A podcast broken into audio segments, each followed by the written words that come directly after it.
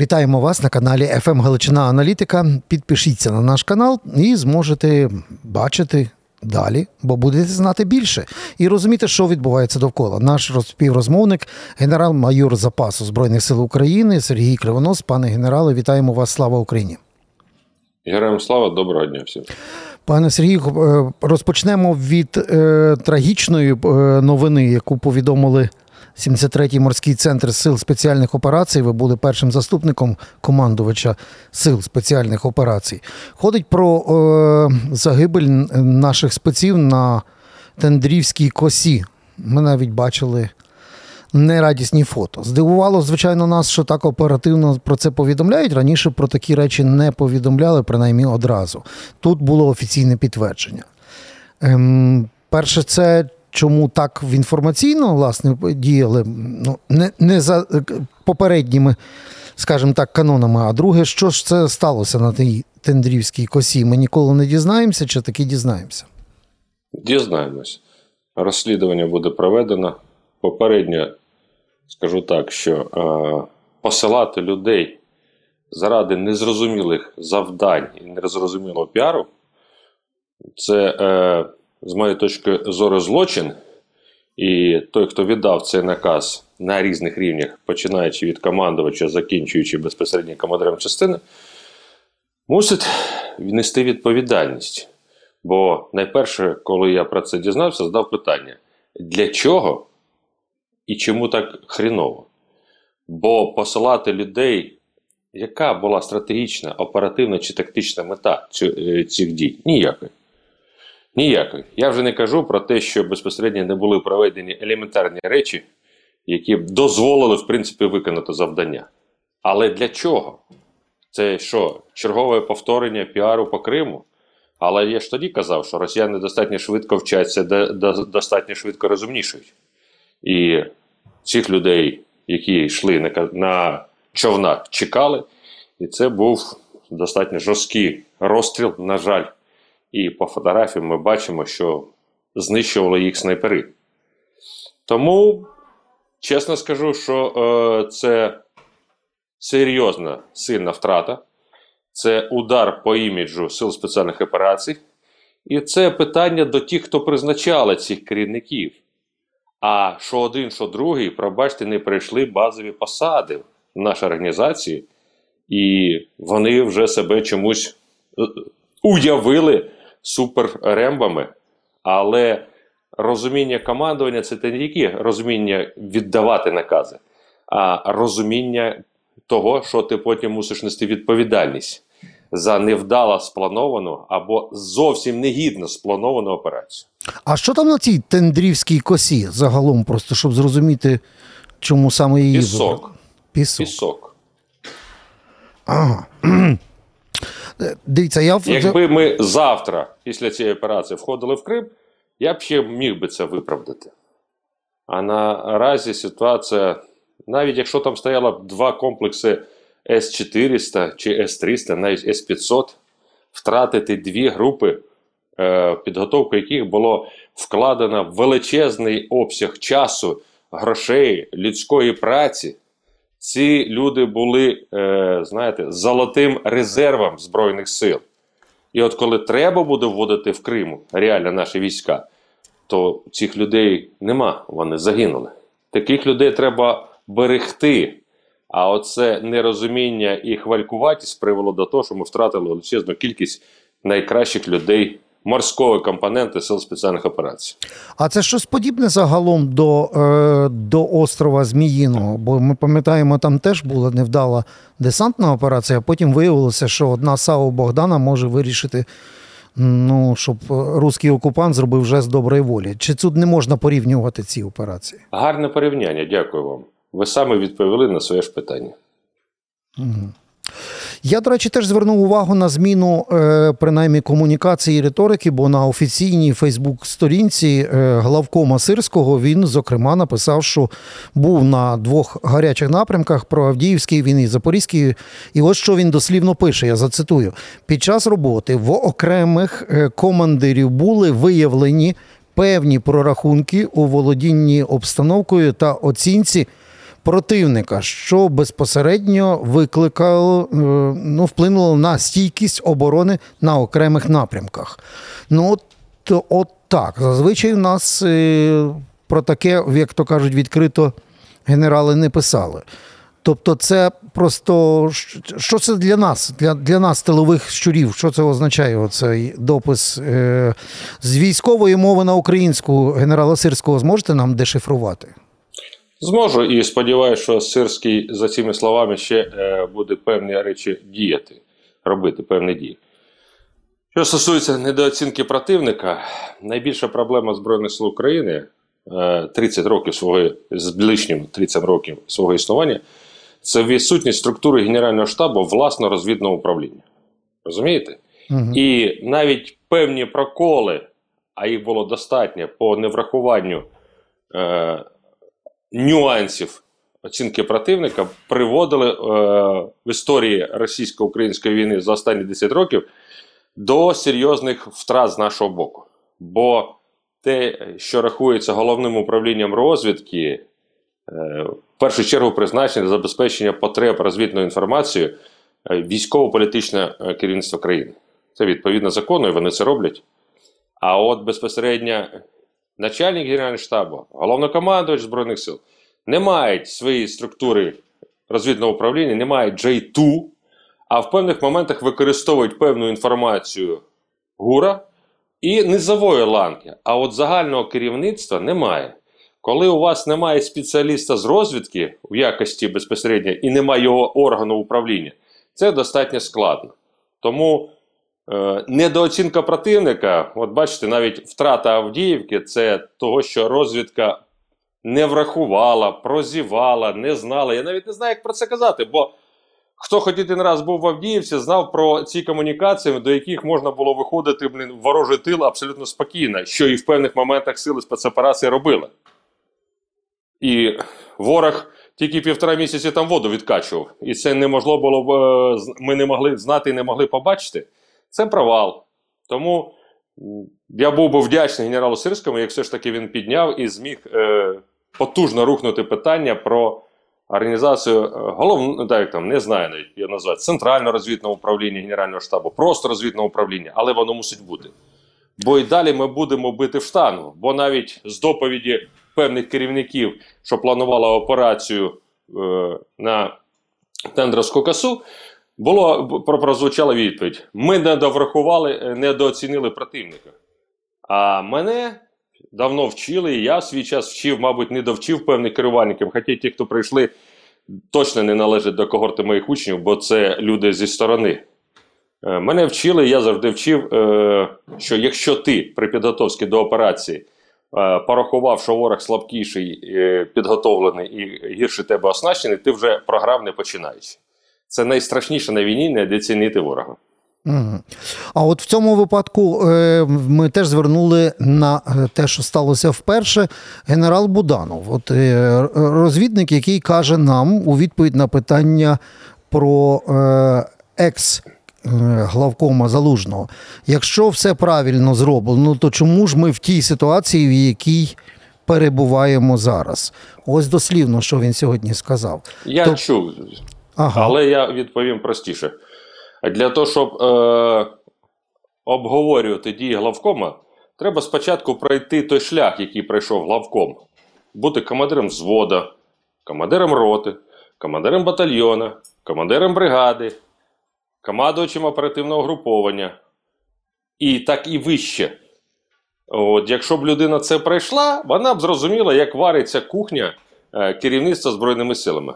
Е, Кирило Буданов, при всій повазі до нього, людина, яка не пройшла цей шлях і е, знаходилася в системі розвідки.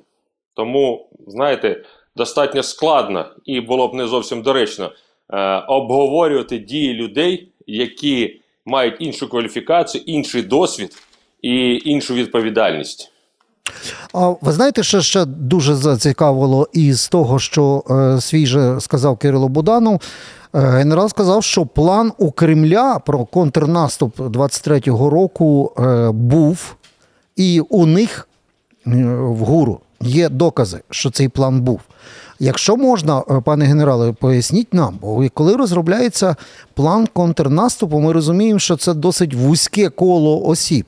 От насправді, наскільки воно вузьке і як звідти можна вкрасти плани контрнаступу раніше, ніж вони доведені навіть до командувачів окремих ділянок фронту? Все дуже просто. Давайте згадаємо е, виток інформації про, по справі Вагнера. І ви зрозумієте всю відповідь. Не обвинувачуючи нікого, у нас є вже приклади витоку інформації.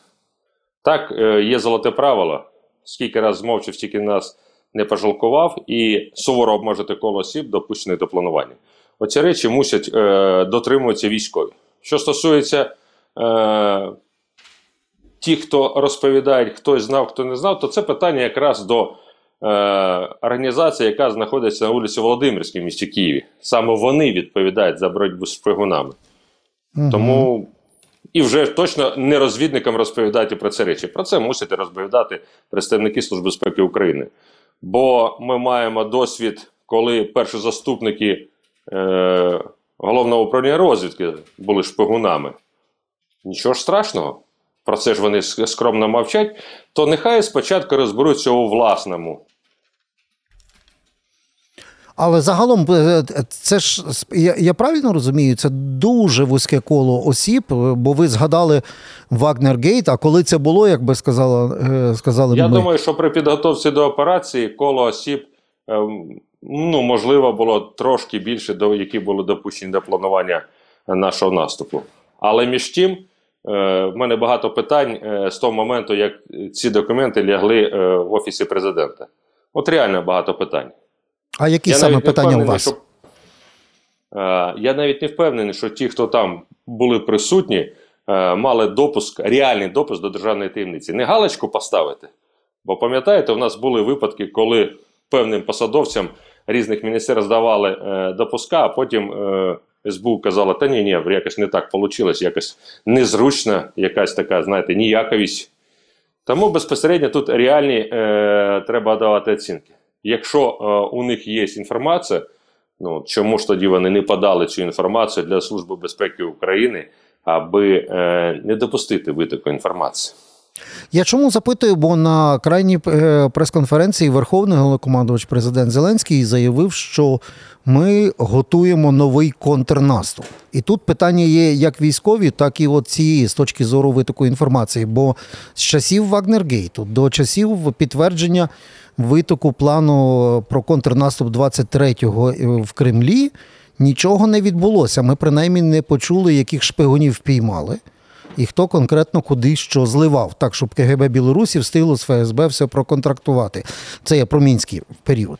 І от в цьому випадку, коли анонсують новий контрнаступ, а де гарантії, що цей план знову не втече з України до Кремля? І е, другий момент – це військовий.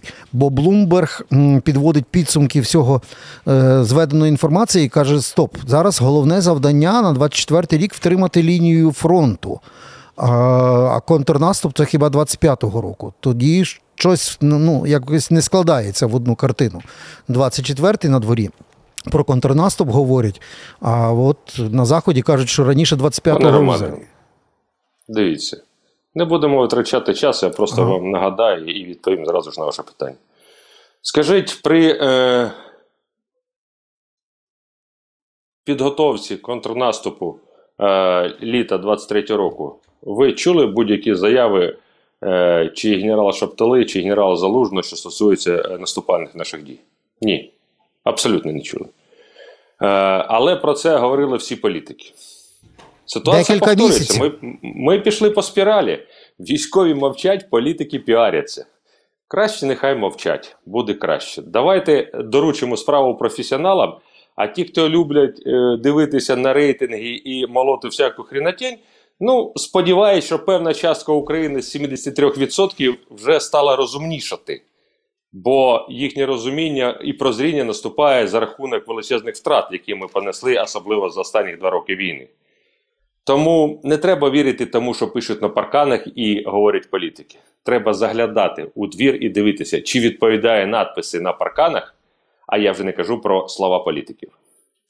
Є одна історія, яку наші колеги з бі бі сі е, досліджували. І стосувалася вона перших днів російського вторгнення двадцять другого року. Чого заці... повертаюсь до цієї історії, бо знаю, що безпосередньо до захисту Києва причетні ви, в тому числі і аеропорту Київського в, в Жулянах. А тут розслідування стосувалося Гостомельського військового аеропорту, який розглядався рускими за тими накатаними схемами, як вони Афганістан свого часу входили. Десантура... Як свого часу, ще до того вони входили безпосередньо в Чехословаччину в шістдесят восьмому році. Тобто десант і вперед. І, десант і мав... в свій час так само ситуація повторилася по захопленню Казахстану. Пам'ятаєте? Mm. От все, е, я скажу так, що достатньо часто росіяни використовують е, шаблони попередніх операцій, як і часів Другої світової війни, так і після неї. З точки зору, нічого нового в цьому немає. Так, звичайно, вони накладають сучасні нюанси по забезпеченню е, цих дій. Але між тим, е, я ще весною двадцятого року е, доводив до українського суспільства варіанти захоплення Києва, в тому числі перераховуючи ті аеродроми, е, по яким будуть наноситися удари і е, будуть намагання їх захопити. Я не помилився абсолютно. Бо реально важко вигадувати в військовій справі велосипед. Той, хто планує певну операцію, тільки вибирає колір, який фарбувати той велосипед, і, можливо, які колеса прикрутити, в залежності від важкості маршруту. Тому, що стосується Гостомеля, це ж було зрозуміло. Питання, хто і чому відправив безпосередньо бригаду Гостомельську з цього аеропорту. Я спілкувався з хлопцями, бо частина тих, хто вижили в тому бою і потім відійшли, були зі мною е, в аеропорту Жуляни. Тому я достатньо, е, знаєте так, детально розібрався в нюансах, як воно було до того і як воно було під час того.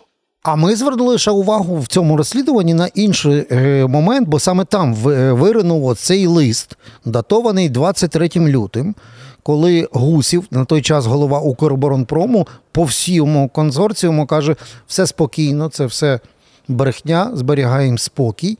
Це при тому, що я впевнений, що вся вже інформація давно була, бо ми ж бачили, хто куди і як був евакуйований. І фактично, наскільки оця історія з листом Гусєва по Укроборонпрому корелює з тим, що відбулося на самому аеропорту Гостомель, де раптом ті, хто мали його захищати, чомусь були перекинуті зовсім на інші ділянки. Е, я думаю, при певних часових показниках і зі зміною влади, і при проведенні реального розслідування ми узнаємо прізвище, хто в цьому винен.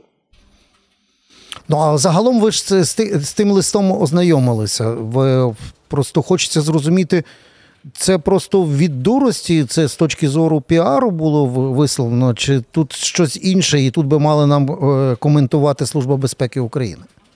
Я думаю, що питання до Служби безпеки України, бо випадків, коли представники Укроборонпрому, в тому числі Юрій Гусєв, піарились на фоні певних підприємств Укроборонпрому, а потім туди прилітали російські ракети, більше ніж достатньо, аби отримати довічне. Але ми не знаємо, що робить Служба безпеки України, мабуть, вони не знають е, свій функціонал відповідно закону про СБУ, і так само е, чомусь вони займаються е, переслідуванням і прослуховуванням опозиційних сил, е, замість того, щоб працювати по шпигунам.